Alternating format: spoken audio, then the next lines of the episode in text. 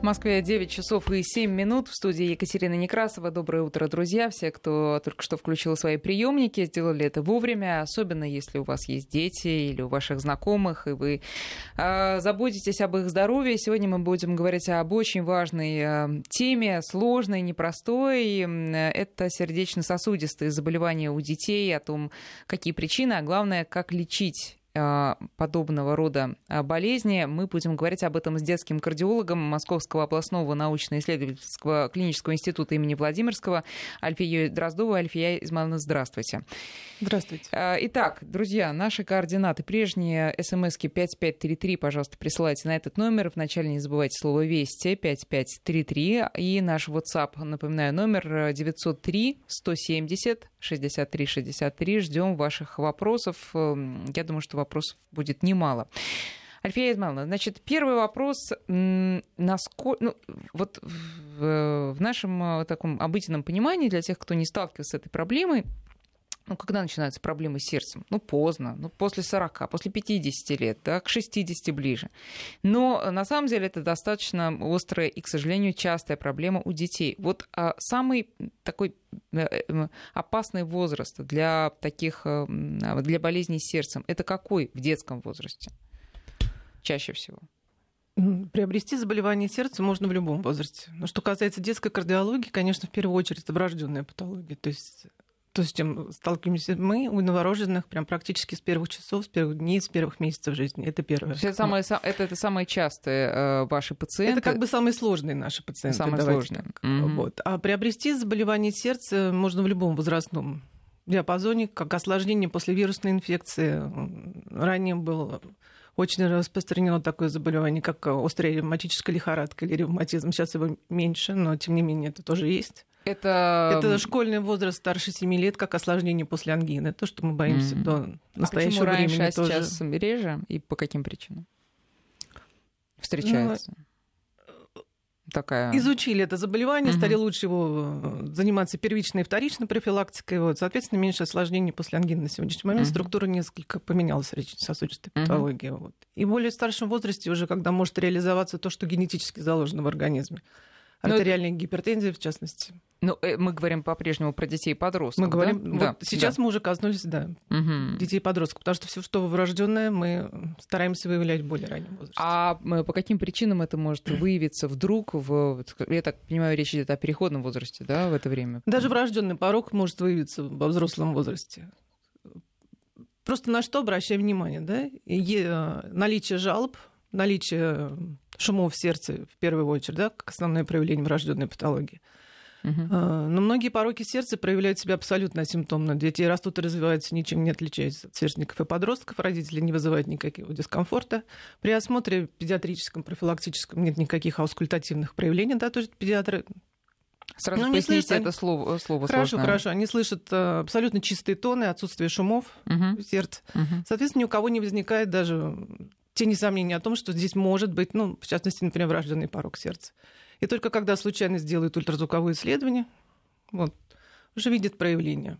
Чтобы обезопасить себя от этого, вот э, я так понимаю, что когда ребенок рождается, все-таки это не входит в обязательно в программу его обязательного осмотра, да, э, УЗИ Но сердца. Сейчас, сейчас стало входить. Последние годы стало входить. Ребенок на первом году жизни должен обязательно иметь электрокардиограмму и ультразвуковое исследование сердца. И это зависит... гарантия того, что вам скажут все, что происходит. Э, Оставим небольшой процент на то, что, да, что ну, может понятно, быть какой-то. Да. Но это позволит угу. процентов на 90 и более сказать о том, что есть проблема какая-то вот уже с первых там, лет жизни. Угу. А, хорошо. Э, самые распространенные патологии сейчас у детей, вот с которыми вы сталкиваетесь, это что? Это порог сердца или это какие-то другие? Из, из того, что вы перечислили. Ну, возьмем как бы структуру кардиологического приема. Да, с чем родители обращаются? Да, да? да. Частые, самые частые жалобы, с чем э, приходят. Еще раз, да, приходят родители на прием к детскому кардиологу. Вот, э, в первую очередь это шумы в сердце, боли в области сердца, аритмии. Да? Родителям кажется, что сердце стучит неравномерно.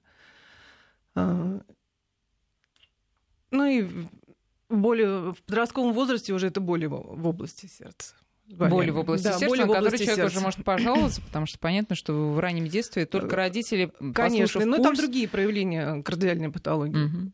Как правило, такие колющие боли в сердце у подростков кольнуло, перестало они, как правило, безопасны. Угу. Вот. Тем не менее, все равно это требует кардиологического обследования. Э, настораживают э, боли в сердце на фоне физической нагрузки. И вообще любое проявление жалоб на фоне физической нагрузки – это очень такой грозный кардиологический симптом. Который Если... говорит о, о разных вещах, может говорить который говорит о том, что ребенок нуждается в углубленном кардиологическом обследовании. Угу. И не просто отмахнуться от этих жалоб. А с этим нужно прийти обязательно на прием.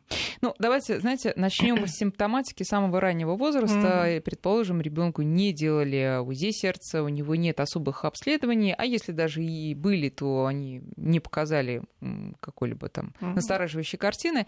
А возьмем младенцев, детей до года. А на что надо обращать внимание и что должно настораживать родителей? В первую очередь, это трудности при кормлении. Потому что кормление, процесс кормления это основная физическая нагрузка, которую испытывает ребенок на первом году жизни. И если малышу сложно, сложно э,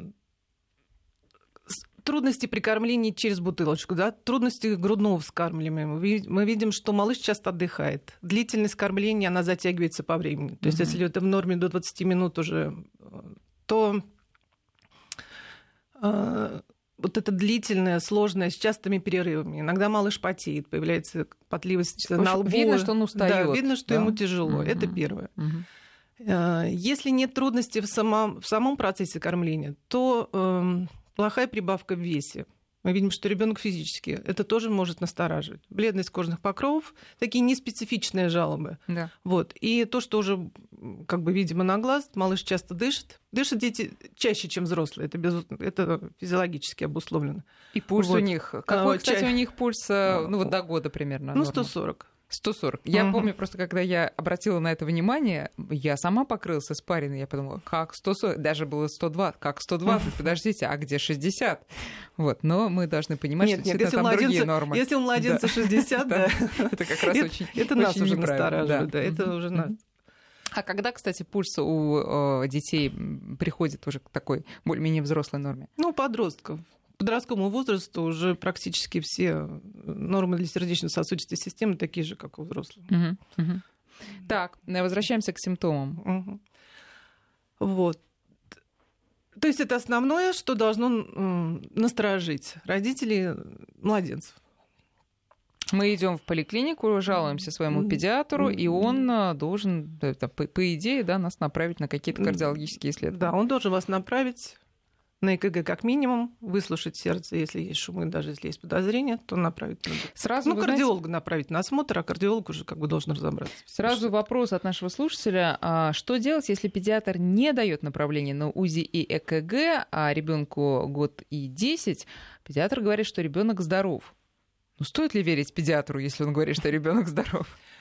Э, родители же что-то смущают. Угу. Э, родители же что-то настораживает. То есть, если у них есть такая мысль прийти и попросить это исследование, значит, что-то им не нравится в Нет, а состоянии а малыша. Так, на всякий случай, э, если просят, то э, должен педиатр давать это направление? Или ну, Или... любое направление исследования должно быть обосновано. Угу. Должно быть... Если это не скрининговое исследование, то, наверное, как бы... То есть, если вас ничего не смущает, не, э, не упрекайте ни в чем педиатра, да? У него есть основания вас не направлять, поэтому относитесь к этому Тем более, более если, спокойно. если этот вид исследования был сделан там некоторое время назад, да, если он уже сделан, и его параметры в пределах нормы, если у родителей нет никаких жалоб, и они приходят к педиатру и говорят, ну, просто вот мы хотим, ну, скорее всего, может быть. Да, можно Педиатр... и отказать. Понятно понятно. Да. То есть... Не посчитает нужным направить то... к специалисту. Да, вы просто не ослабляете контроль да, за состоянием ребенка и а, будьте на чеку, следите, не появится ли, не дай бог, да, каких-то симптомов, и не приставайте. Ну, как правило, как правило родители что-то беспокоит. Да. Как правило, если они настаивают, как правило, Переходим к более активному возрасту ребенка, начиная там с года, с полутора, когда он уже может бегать, mm-hmm. когда у него резко возрастает физическая нагрузка. На что сейчас надо обращать внимание вот в этом уже возрасте? Но опять же, это утомляемость и одышка э, при вот его активной такой жизнедеятельности. часто прикладываются малыши. То есть он может заниматься своей актив... Э, игровой деятельностью и в какой-то момент как бы, как бы кажется, что в игровой форме несет подушечку и прикладывается за нее, угу. отдыхает. Угу. И потом вновь продолжается игра, как ни в чем не бывало. Это тоже достаточно такой серьезный симптом, на который нужно обратить внимание. То есть повышенная утомляемость. Да. Но... Более грозная это потеря сознания. То есть малыш играет, отключился, потерял сознание. Это, конечно, очень серьезно и очень. Mm. Иногда это требует э, более глубокого кардиологического, ну, э, в данном случае смежной специальности неврологического обследования, и банальная там электрокардиограмма может ничего не показать. Если это повторяется, это требует, еще раз говорю, более глубокого. Тем более, если есть вдруг семейный анамнез. Семейный анамнез, кстати, для детей, даже асимптомных, это очень важно. То есть, если вы понимаете, что в вашем случае есть родственники, которые теряют сознание, а не дай бог, есть случай внезапной сердечной смерти в молодом возрасте, это э, тоже достаточно грозный симптом для того, чтобы даже бессимптомного малыша обследовать, ну или ребенка, или старшего возраста. Это не, в данном случае возраст не имеет никакого значения, но взять его под кардиологическое наблюдение и вести за ним более пристальное вот, медицинское такое наблюдение, наблюдение да? да, конечно. А, э, есть, как мы все знаем, родители с такой повышенной а, обеспокоенностью да, mm-hmm. за своих детей, которым, э, знаете, вот пробежался, дышит тяжело, у них все будет одышка, да? Вот где вот та грань, которая позволит э, отделить э, ну, нормальную одышку после бега от такого ненормального уже проявления? После бега это учащенное дыхание, как мы говорим. В течение пяти минут, как правило, все восстанавливается уже. Если это сохраняется по времени дольше, э, и появляется какая-то такая немотивированная слабость, это уже так настораживающий симптом. Угу. Что mm. еще помимо вот таких вот ну, прямых, что ли, указаний на проблемы с сердцем, опять же, у детей там старше полутора-двух лет, э, я не знаю, цвет кожи, ну, прибавка веса, это мы оставляем этот это... Э, признак, mm. да, э, цвет кожи, может быть, что-то еще, плохой аппетит, говорит ли это о проблемах сердца? У детей старшего возраста уже вот такие жалобы на проблемы с питанием и с кормлением, они уже менее актуальны. То есть это касается uh все-таки более... Малышей. Да, малышей да. и младенцев. Вот. Здесь в первую очередь, я еще раз говорю, малыш слабый. Малыш слабый, он не такой, как э, его сверстники, он быстро устает. Синюшность носогубного треугольника тоже э, та жалоба, с которой часто родители обращаются. А почему, кстати, вот такое проявление проблем с сердцем? Почему посинение этой части лица? Э, я хочу коснуться, он не всегда бывает признаком сердечно-сосудистой именно патологии. Если касаемо эм, проблем с сердцем, то в данном случае при нагрузке, если есть там небольшое сообщение, там, даже на уровне межпредсердной, э, межпредсердной перегородки в области открытого овального окна, вот, может возникать такой кратковременный праволевый сброс, когда мы говорим о том, и вот как и элементы вот, цианоза в данном случае носогубного треугольника. Синева, синюшная, синева. да, синюшность. А э, синева под глазами, я не знаю, бывают ли у детей мешки под глазами, но синие круги точно Переорбитальные тени, не специфический такой не специфический, не специфический для, для кардиальной патологии, просто говорят о том, что в, в организме есть какая-то проблема, которая требует педиатрического, может быть, участия, чтобы посмотреть состояние угу. бронхолегочной системы, да, э, гастропатологии, проблемы мочевыделительной системой. То есть это в целом такой общий симптом. А, и, э, наверное, а, еще очень важно, прежде чем вы уже, наверное, где-то в пятилетнем возрасте, да, 4-6 лет, э, решаете, что а неплохо бы вашему ребенку заняться каким-нибудь спортом всерьез, прежде чем от, э, переходить от мысли к делу, надо, наверное, проверить сердце. Обязательно. Обязательно. Обязательно, даже. да. Обязательно. То есть лучше проверить его заранее, чем проверить в процессе уже. Конечно, нужно, во-первых, для себя понять, что малышу заниматься можно, что мы ничего не пропустили. А, и в этом случае еще э, правильно собранный семейный анамнез и обследованный да. малыш. То есть мы сделали ему ультразвуковое исследование сердца, поняли, что мы не пропустили врожденный порог сердца в раннем возрасте, да, что оно структурно у нас нормальное сердце. Мы сделали ему электрокардиографическое исследование и в этом возрасте даже перед занятием нужно дать ему небольшую физическую нагрузку и на фоне этого оценить электрокардиограмму, посмотреть. То есть вот такие все как mm-hmm. бы, такие стартовые параметры позволяют нам говорить о том, что да, малыш может заниматься спортом, ребенок в данном случае может заниматься спортом. И потом мы уже оцениваем его состояние по мере того, как возрастает такая нагрузка, спортивная нагрузка да. на его организм. Справляется хорошо, но все равно это ежегодное медицинское обследование. В любом случае, да, даже да. если он уже чемпион да. неоднократно. А, смотрите, некоторые а, бабушки особенно, они считают, что если есть минимальные проблемы с сердцем, то спорт э, заказан тебе до конца твоих дней. А некоторые отчаянные, скажем, папы считают, что наоборот, мы проблемы с сердцем спортом исправим как раз. Что скажете вы? Ну, все зависит от, от той проблемы, от проблем. которая сердце. Минима... В большинстве случаев ребенок э, не требует того, чтобы его отстранить от занятия там, спортом или вот физической. Физической культурой э, это как бы априори Хорошо. Можно, да. Давайте можно. перечислим проблемы с сердцем, которые позволяют заниматься физкультурой и э, при которых физкультура, наоборот, даже полезна. Мне кажется, сейчас мы будем перечислять Очень слишком долго. много да, патологий, диагнозов. При... Тогда наоборот, давайте, при которых совсем нельзя никогда. Э, определенная часть врожденных пороков сердца. Э, Они бывают э, разные. Конечно. Спектр врожденной патологии, именно вот структурный, когда мы говорим о врожденных пороках сердца, он очень велик. Поэтому при некоторых, даже после того, как сделано было оперативное, было проведено оперативное лечение, ребенок может заниматься спортом, как бы и не будет никаких проблем. Угу. А в некотором случае как бы категорически нельзя. Это, в частности, касается стенозов аорты. А вы не могли бы, вот, э, поскольку, слава богу, для многих эта mm-hmm. проблема mm-hmm. неизвестная, а вы не могли бы пояснить, что такое порог сердца, поскольку это такое самое известное, наверное, и самое пугающее вообще, э, что известно о проблемах с сердцем. Вот э, объясните, пожалуйста, на, паль- на пальцах, ну, что называется. Любое нарушение анатомии сердца – это порог. Это порог. Это может быть что? Ну, например нарушение анатомии Пороков сердца? больше э, ну, сейчас я постараюсь объяснить. В норме э, сердце э, состоит из двух, да, из правое и левое отдела, да, между ними перегородки межжелудочковые, межпредсердные, сосуды, исходящие из полости сердца, аорты, легочной артерии, большие и малые круги кровообращения. В норме у взрослого человека никаких сообщений на уровне межжелудочкового да, межжелудочковой перегородки, межпредсердной перегородки быть не должно. То есть это автономные такие части да. сердца, которые не да, сообщают, да, да, да. не Давление, сообщающиеся сосуды. Не сообщающиеся, но а, пока малыш, а, даже плод развивается внутриутробно, у нас всегда есть открытое овальное окно, у нас всегда есть... Э, овальное окно где находится? Между это чем между, чем? на уровне... Это центральная часть межпредсердной перегородки. Она более тонкая, откры... и овальное окошко именно вот Между в этом двумя месте. половинками имеется. Между... Это внутри полости да, сердца. Да, да. И открытый артериальный проток – это сосуд, который соединяет между собой аорту и легочную артерию. То есть без этих двух коммуникаций плод нормально развиваться не может. Это есть у всех людей. Угу.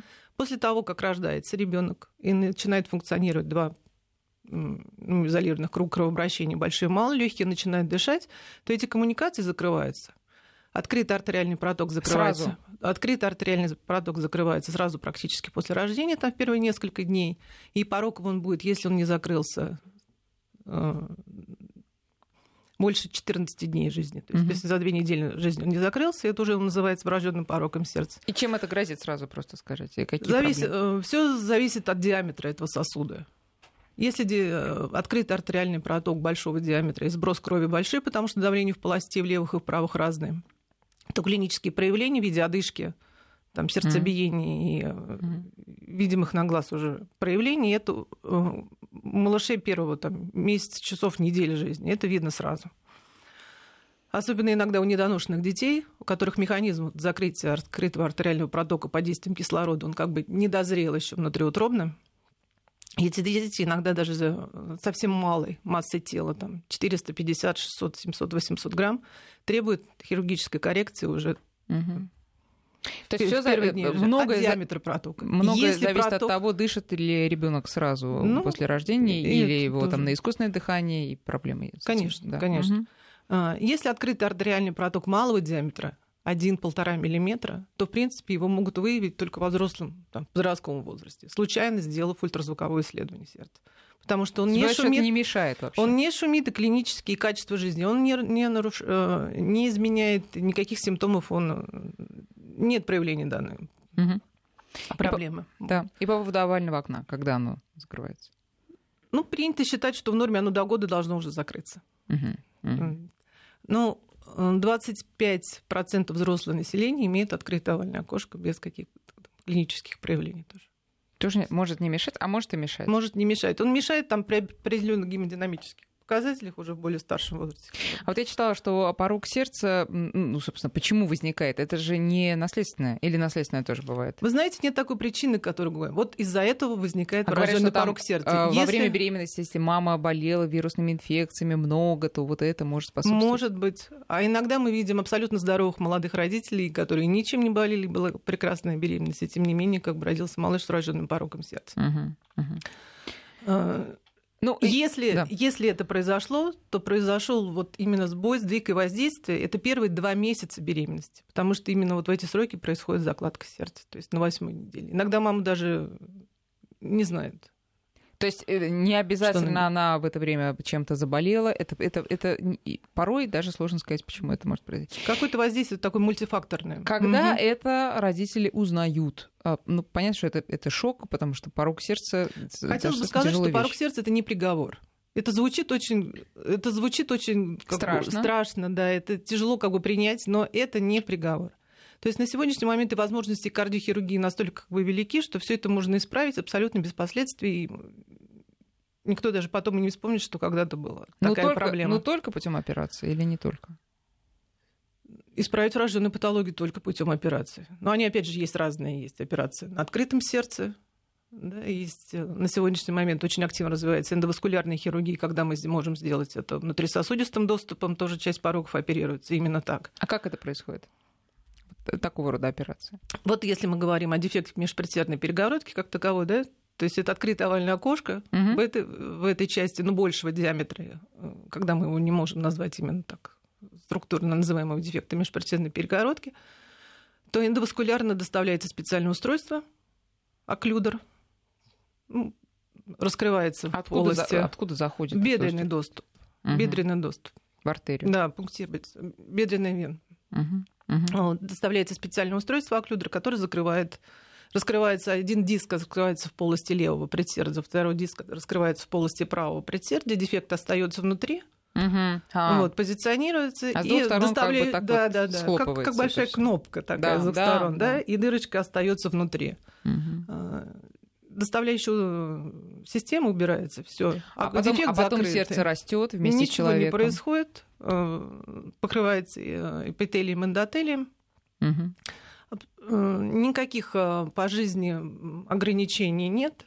Все виды исследований проводить можно, да, то, что мы там иногда боимся, КТ, МРТ, можно или нет с имплантированными устройствами, Мгм. все это можно. А насколько это уже считается такой простой операцией, которая уже вошла в обиход хирургов и не пугает никого? Ну, на сегодняшний момент можно сказать, что это уже никого не пугает. Будни, это уже Да, будни да, да, хирургические. да, да, да. Друзья, мы сегодня говорим а, о э, проблемах с сердцем у детей. У нас в гостях, напоминаю, детский кардиолог Альфия Дроздова. Сейчас прерываемся на новости, потом продолжим. Давайте напомню наши координаты. Э, 5533 — это номер для ваших смс-сообщений. И наш WhatsApp 8903 170 63 63. Продолжим через несколько минут. 9 часов и 34 минуты в Москве. Мы говорим сегодня о сердечно-сосудистых заболеваниях у детей. Альфия Дроздова, детский кардиолог Московского областного научно-исследовательского э, клинического института имени Владимирского у нас сегодня в гостях. Друзья, еще раз, наши координаты 5533, это смски ваши, 8903 170 63 63, наш WhatsApp. Итак, про порог сердца мы поняли, что это дело поправимое, но путем операции, но тем да, не конечно. менее. Ну, в зависимости от ан- анатомии порога сердца. Но опять же говорю, на сегодняшний момент возможности кардиохирургии настолько велики, что на основную часть пороков можно поправить. А какой нельзя? Некоторые поправить можно все. Единственное, что м, скольки-этапно это будет операция. Мгм. То есть в некоторых случаях в один-два этапа ты можешь сделать и создать практически нормальную анатомию, хорошую гемодинамику здорового сердца. Вот. А в некоторых случаях это все оперируется, но это многоэтапное оперативное вмешательство остается. Это проблема единственного желудочка, так называемая. Но это достаточно сложная категория врожденных пороков сердца. Это мировая проблема. То есть в этом направлении сейчас развивается А в чем хирургия. она заключается? Э, Дети рождаются с одним желудочком. То есть, если в норме два желудочка, правый и левый, каждый выполняет свою функцию, то в данном случае ребенок рождается с одним недоразвитым желудочком. Нет желудочка, или он очень маленький, он не может выполнять свою функцию. Нет клапана соответствующего. И, соответственно, хирургам приходится как бы э, выстраивать, mm-hmm. создавать эм, перегородку вот эту, да? Даже не столько перегородка, а сколько дополнительные коммуникации, которые позволят mm. перенаправить потоки крови легкие и э, тем самым обеспечить вот легочный кровоток, так называемая операция Фонтена, которая делается на сегодняшний момент. Но это достаточно вот. срочные, да, операции? То есть э, Срочно сколько не может для... жить ребенок вот Если такая проблема есть, то дети, как правило, требуют первого оперативного вмешательства, это первые дни жизни. Uh-huh. А потом в дальнейшем, через полгода, второй этап, через 2-3 года третий, и э, малыш растет э, как бы под наблюдением кардиологов, и хирурги как бы, держат руку на пульсе и, соответственно, вмешиваются, когда это необходимо. А, друзья, давайте перейдем к вашим вопросам. Вот тут спрашивают про хорды сердца, причем сразу несколько слушателей. А, вот в том числе такое сообщение. Сыну 14 лет, занимаемся двумя видами спорта, подводное плавание и карате. На УЗИ сердца обнаружили ложные хорды левого желудочка. Страшно ли это и можно ли продолжить занятия? Что такое хорды сердца вначале? Расскажите, пожалуйста. Полости сердца не гладкие по своей структуре внутри. А, есть хорда и трабекула, это часть нормального строения, нормальной анатомии сердца, это часть не входит в состав клапанного, клапанных структур сердца. То есть, еще раз говорю, внутри полости сердца не гладкие. Хорды и трабекулы есть у всех. Это а часть это нормального строения сердца. Что это такое? Как, Когда пишет выглядит? доктор вот ложные хорды, это то, что он видит там по ультразвуковому исследованию, когда там он видит, как бы ему кажется в несколько атипичном месте. К здоровью ребенка это не имеет никакого отношения. То есть это абсолютно безопасное явление. Не мешает никому. В зарубежных клиниках вообще на это такого диагноза внимания. нет. Ложный хорды, mm. ложный тробик. Mm-hmm. Такого вообще нет. То есть карате и плавание. Конечно. Нет, да, Если дальше. только проблема. Сегодня не пропустите. Сегодня воскресенье, наверняка вы тоже занимаетесь. Так, еще есть проблема, вы говорите? Нет, я говорю, если проблема только в этом. А, если проблема только в этом, то не надо обращать То это не проблема. А аритмия у детей насколько часто встречается и почему, опять же, что делать с ней? Аритмии тоже бывают разные. А, а, чаще всего а, родители или педиатры обращают внимание на то, то, что сердце работает там неравномерно. То быстрее, то реже. И у детей такое состояние, как дыхательная аритмия, или то, что мы видим и слышим, слышим ухом, да, и видим по результатам электрокардиограммы, дыхательная аритмия – это норма. Это воздействие э, вегетативной нервной системы, э, когда на вдохе сердце чуть медленнее работает, на выдохе чуть чаще. Э, и в силу того, что детский организм очень чувствительный к таким вегетативным влияниям, это, это нормально, угу. это норма. Больше настораживает кардиологов, когда сердце работает в ригидном режиме, когда это ригидная тахикардия или ригидная... Такое? Ригидный а, режим. Когда он не, не, вот нет вот этой лобильности э, сердцебиений, нет вот этой дыхательной аритмии. То есть сердце или часто, или медленно, Постоянно. но работает в таком вот угу. э, как бы жестком режиме, да, жест, жест, не да. то что бесперебойном, а в жестком ригидном таком режиме. Ну, вот это настораживает. Вот да, это не норма. Сказать? А дыхательная аритмия у детей раннего возраста, у детей школьного и дошкольного возраста, это норма. Угу. Это норма. А вот э, если ребенок, скажем, задерживает иногда дыхание, просто замечаю, что ребенок, э, например, перед тем, как заснуть, или даже во время какой-то своей деятельности в течение дня, он задерживает дыхание, держит его, потом отдышался и снова. Это его какие-то личные проблемы, может, он о чем-то задумался в этот момент и сосредоточился, или это тоже может о чем-то говорить? Ну, так сказать, что это ни о чем не говорит, сложно. Да, надо присмотреться, надо посмотреть, может быть, э, и посетить специалиста. Но обычно у детей раннего возраста апноэ там до 6 секунд, они, как правило, тоже... Апноэ это вот как да, задержка, задержка дыхания, дыхания. Да, до 6 секунд она не опасна. До какого возраста? Ну, мы говорим до года. Это, mm. вот, ну, может быть, год-два еще. Но если это контролируемое, так скажем, апноэ, то есть это сам? Вот, да, сам задерживает Ну, в данном случае надо посмотреть, не нарушено ли носовое дыхание. Нет ли у него там аденоидов, например, да? угу. когда он... А при аденоидах может такое быть? Ну, нарушено носовое дыхание, да, и вот это вот аритмичное дыхание, то, что mm-hmm. какое-то шумное или какие-то вот mm-hmm. паузы во время дыхания не могут быть. Mm-hmm. Вернемся к аритмии. Если, тем не менее, она установлена, то, опять и, же, как а, ее лечить? Есть э, экстрасистолы, внеочередное сердечное сокращение. Тоже достаточно как бы частая жалоба. Э, педиатров, которые направляют детей на обследование кардиолога. Э, в данном случае все очень индивидуально. Чаще это носит вторичный характер, то есть есть какой-то э, хронический очаг инфекции сердца среагировало. Вот. Но всегда это требует привлечения специалистов. Мы проводим суточное мониторирование КГ, потому что очень важно тип экстрасистолы, какая она, претерная, желудочковая, количество распределения в течение суток, чтобы понять, нужно это лечить или не нужно. Потому что лечение, как правило, э, экстрасистол у детей это достаточно агрессивные препараты, и поэтому здесь вот угу. очень выборочно подходим к этой категории пациентов. Есть еще одна как бы очень важная такая составляющая при нарушениях ритма сердца, так называемая каналопатия когда клинически ухом э, не слышно ничего. Это удлинение интервала КУТ. Это что значит? Э, ТКГ-феномен, когда э, процесс реполяризации желудочков, он замедленный.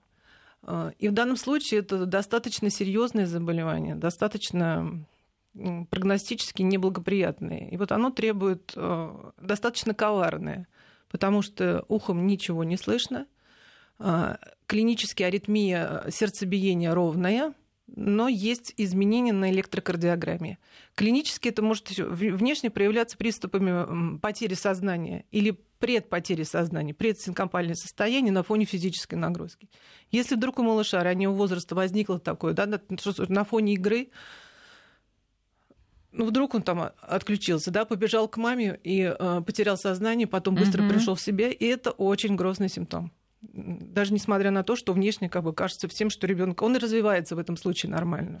А может, я просто вспомнила, вот сейчас, пока вы рассказывали, что моя подруга однажды рассказывала, что у нее с ребенком такое произошло. Вдруг ребенок теряет сознание, через, там, не знаю, две минуты приходит в себя и бегает дальше. Если это произошло единожды и больше не повторяется? Не имеет значения. Надо пойти и сделать как минимум электрокардиограмму и сказать об этом симптоме специалистам. Потому что в данном случае доктор задаст э, дополнительные вопросы маме. В ряде случаев требуется дополнительные исследования матери, родственников первой линии родства, uh-huh, мать-отец, uh-huh. вот, чтобы выйти на этот диагноз. То есть мы об этом знаем, мы знаем, что он достаточно коварный, и это иногда требует. Вот а чем он грозит в дальнейшем? Ничем хорошим. Да? Да. Угу. На фоне физической нагрузки или на фоне какого-то психоэмоционального напряжения, там есть разные варианты это заболевания, даже от резкого звонка может наступить э, остановка сердечной деятельности. Так, э, друзья, давайте еще ваши вопросы возьмем. А, Ребенку 7 месяцев при кормлении потеет затылок. Стоит ли волноваться? Это вот к тому, что вы рассказывали, да, про проблемы в первый год жизни. Ну, опять же, такой изолированный симптом, потеет затылок, ну, для сердечно-сосудистой патологии не очень такой характерный mm-hmm. как бы симптом. Ну, педиатр в данном да, случае, да, педиатр в данном случае должен внимательно все оценить, посмотреть, нет ли рахита у этого малыша, потому угу. что это тоже может быть проявлением именно этой патологии. Ребенку три года не закрылось овальное окно 3,5 миллиметра. Что делать, чем опасно? Не страшно, не опасно. Наблюдаемся, ультразвуковое исследование раз в год. А когда опасно, какой размер? Больше 5 миллиметров, как правило, уже требует э, закрытия оклюдером этого сообщения. Угу. Оклюдер это вот это, это самое вот приспособление, кнопочка да. вот эта, да? Угу. А, э, сердце вообще в течение жизни насколько растет? То есть э, по сравнению с младенцем, ну, во сколько раз оно вырастает и какого оно а, в норме размер? Ну так, в среднем, конечно сложно так сказать. Угу. Ну, обычно есть Но такой два... народный, да, сожмите руку в кулак, и если вот как бы это, это где-то при, приблизительно, да, где-то это размер вашего сердца. И это и для детей тоже актуально. То да, есть, конечно. Да, примерно с детский кулачок вот у младенцев, э, младенцев mm. размер его сердца. Понятно. Друзья, сейчас мы прервемся снова на прогноз погоды. Напоминаю, говорим мы сегодня о сердечно-сосудистых заболеваниях с Альфией Дроздовой, детским кардиологом. Вы по-прежнему можете присылать нам свои вопросы на э, смс номер 5533 или по WhatsApp, э, по WhatsApp 8903 170 63 63. Скоро вернемся в эфир. Чтобы сердце у него не болело в том числе, вот сегодня мы говорим именно об этом. 5533 Вести — это смс-портал нашей, 903-176-363 — это WhatsApp. Альфия Дроздова, детский кардиолог, у нас сегодня в, гостях. Мы тут а, с Альфией Измайловной дошли до миокардитов да, во время перерыва. Что это такое, расскажите? Достаточно серьезное заболевание после, как осложнение, чаще всего как осложнение после перенесенной вирусной инфекции. Банальное э, ОРЗ угу. может вызвать э, вот такое серьезное заболевание, как миокардит, то есть воспаление миокарда, воспаление сердца. Миокард сердце это состоит, что? да, сердце состоит из трех слоев. Эндокард это то, что э, выстилает внутреннюю оболочку, внут... полости сердца. Это эндокард, потом основная миокард, который сокра... вот, сок... то, что, то, что сокращается, то, что сокращается, миокард, и эпикард, то, что покрывает сердце как бы снаружи. Угу. Вот. И воспаление вот именно миокарда это достаточно серьезное заболевание, которое сопровождается ну, и высокой летальностью, в том числе, если вдруг оно не распознано. Оно может пройти бессимптомно на э, Легкие формы иногда переносятся на ногах и бессимптомно. А как Потом с исходом. Опять же, это утомляемость нагрузки. А все то же самое. Да, да, это вот такие вот симптомы, все то, что характерно для сердечно-сосудистых угу. заболеваний и проявлений.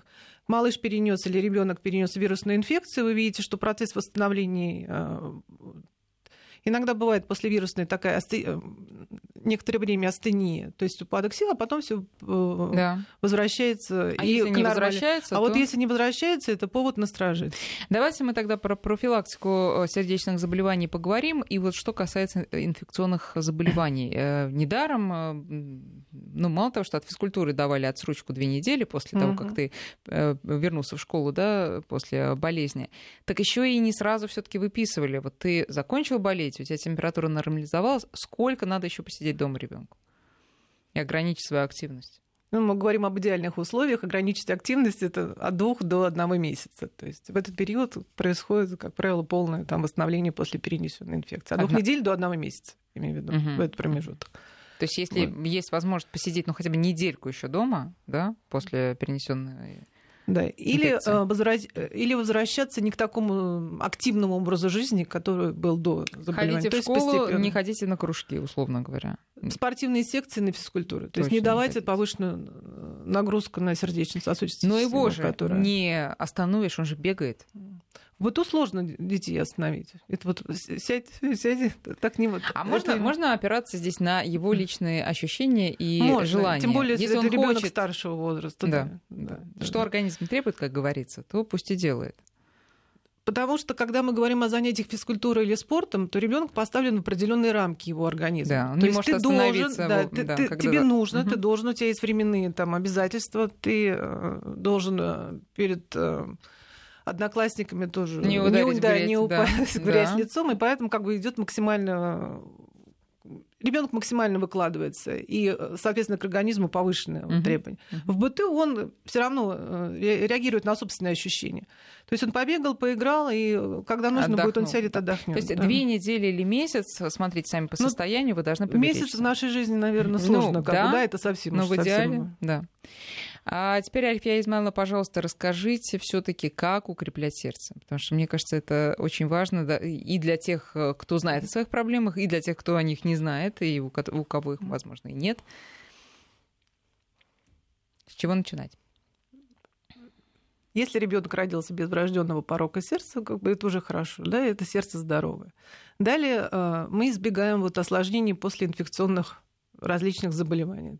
То есть мы все-таки стараемся после перенесенной инфекции, если вдруг осложнение не возникло на высоте инфекции, от чего мы не застрахованы, да, не, застрахованы, да? не можем то есть гарантировать, то может возникнуть. Да, да, да. В данном случае все-таки, если малыш болеет, организму нужно создать комфортные условия, чтобы он справился с этой, с этой проблемой, со своей. Вот, и все силы организма были направлены на то, чтобы вот именно потратить их на борьбу с инфекционными заболеваниями. Да. Еще одна проблема это когда, особенно в подростковом возрасте, дети безмерно нагружаются различными нагрузками, и тогда происходит как бы такой адаптационный э, срыв. То есть мало того, что в этот момент чисто физиологически к организму повышенные требования, да, он активно растет, скелетное вытяжение, там, нарастание мышечной массы, и плюс к этому еще внешние вот эти факторы. Угу могут провоцировать, да, да. могут провоцировать того, что вот лобильность артериального давления, то высокое, то низкое, даже, опять же, та же самая начинается плохая переносимость физических нагрузок, постоянная сонливость, слабость, утомляемость, это все вот может тоже как бы ослабить или э, способствовать тому, что генетически, если вдруг было заложено, ну, например, да, в семье э, родственники страдают артери- артериальной там, гипертонической болезнью. Вот. И в этом возрасте если не создать ребенка, да, да, в переходном возрасте, как правило, начинают проявляться первые ее симптомы. А, если не нормализовать образ жизни, да, э, режим дня этому ребенку, то потом все это в дальнейшем плавно перейдет к гипертонической болезни. А режим дня а какое отношение вообще имеет к здоровому сердцу? Вот прямое. Ну-ка, ну-ка расскажите. Прямое. Э, организм должен восстанавливаться. Во время сна тем более. То есть спать не меньше там, 8 часов ребенку как бы это априори это необходимо. Э, чередование физической и умственной нагрузок это, опять же, необходимый компонент. Это то, что мы всегда, и все наши рекомендации начинаются с этого. Посмотрите, в каких условиях растет ваш ребенок. Посмотрите, какой у него образ жизни. И достаточно иногда модификации вот этого образа жизни, да, э, поменять э, как бы вид дополнительных э, нагрузок на организм. Если он у вас там занимается в нескольких там физических, э, в нескольких спортивных секциях, то, может быть, есть смысл одна там будет творческая секция, а вторая спортивная. Mm-hmm. Или, например, наоборот, да, если он в нескольких там творческих секциях, то, может быть, есть смысл как-то увеличить его двигательную активность, чтобы он был более адап... его сердечно-сосудистая система была более адаптирована к физическим нагрузкам. Да. Питание. То есть в рационе продукты, богатые калием, то, что мы говорим, да, а, это должно быть. Вместо но, банальных, но... вместо банальных сладостей. Но при этом mm. все таки прежде чем насыщать калием рацион, сделайте анализ и посмотрите, нет ли у него и так превышения калия. Ну, навряд ли. Бывает. Продуктами питания вы не повысите калий до беспредельных цифр так, чтобы mm-hmm. это было как-то mm-hmm. Просто если вы замените ему сухофруктами конфеты и печенье, это уже как бы дополнительный как бы плюс в то, что вы укрепите и добавите необходимых микроэлементов для правильной работы сердечно-сосудистой системы. А закалка имеет влияние на сердце положительное? Закаливание они а, делают просто в целом организм более сильным, более устойчивым а, к воздействию внешней среды. И это напрямую влияет на состояние сердечно-сосудистой системы тоже. Теперь смотрите, mm. иногда, когда ребенок начинает заниматься спортом, а, ему говорят, э, родителям говорят, не надо, сорвет сердце. Можно ли сорвать абсолютно здоровое от рождения сердце? Или это риск именно у тех, у кого есть там что-то выявленное или не выявленное, а здоровому человеку это не грозит? Ну, наверное, мы говорим об остром перенапряжении миокарда и э, Просто если есть какая-то структурная особенность патологии или что-то, это сделать э, можно проще и быстрее на тех физических нагрузках, которые, может быть, для здорового сердца являются да, да, не очень такими интенсивными. Да. Но даже если на здоровое сердце, на неподготовленный организм, да, чрезмерные физические нагрузки, то вполне возможно возникнет острое перенапряжение миокарда, и то, что вы вот называете там сорвал Сор... сердце, да, да, сор... это, вполне, это, да, да, это угу. вполне может быть. То есть разумный подход. А он... что кстати, сорвал сердце? Это, это в чем проявляется? Проявляется? Ну вот Клинически это может проявляться и нарушением ритма сердца, да, и э, там, снижением его сократительной функции, и тоногенной там, дилатации полостей. Достаточно грузные симптомы. Но ну, в этом случае достаточно дать организму отдохнуть. Угу. То есть, если там нет, опять же, патологии, то все должно прийти в норму. Из Санкт-Петербурга спрашивают, мальчику 10 лет, наблюдается аритмия при нагрузках, боли в висках. Насколько это серьезно, что делать? Недостаточно информации для того, чтобы сказать, что сделать. Пойти на прием к кардиологу это однозначно. Посмотреть, какой вид аритмии, оценить, э, и доктор задаст более конкретные вопросы, потому что вот эти боли в висках на нагрузке, они тоже могут быть как бы разные. Может быть, еще плюс еще дополнительный симптом, на который родитель не обращает внимания. Угу. То есть надо сходить, нельзя отмахнуться от этих симптомов. А скажите, а вообще головная боль, она может свидетельствовать о проблемах с сердцем? Напрямую нет. чаще всего нет. Угу. Проблем сердечно-сосудистой системы, э, повышение артериального давления в целом. Только в этом случае может быть повышение, понижение вот именно здесь. А вот именно, что, если мы говорим о кардиальной патологии, то головная боль, ну, редко бывает признаком ее непосредственно как проявления. Альфия Измайловна, большое спасибо. Я надеюсь, что мы э, кого-то успокоили, кого-то настроили, да. Э, нас, mm-hmm. и правильно сделали, mm-hmm. да, mm-hmm. настроили на то, что надо пойти и провериться. И э, главное, мне кажется, это то, что, друзья, э, ну, в основном все поправимо Да, просто, просто надо этим заниматься. Спасибо вам большое. Детский Спасибо кардиолог вам. Альфия Дроздова была у нас в гостях.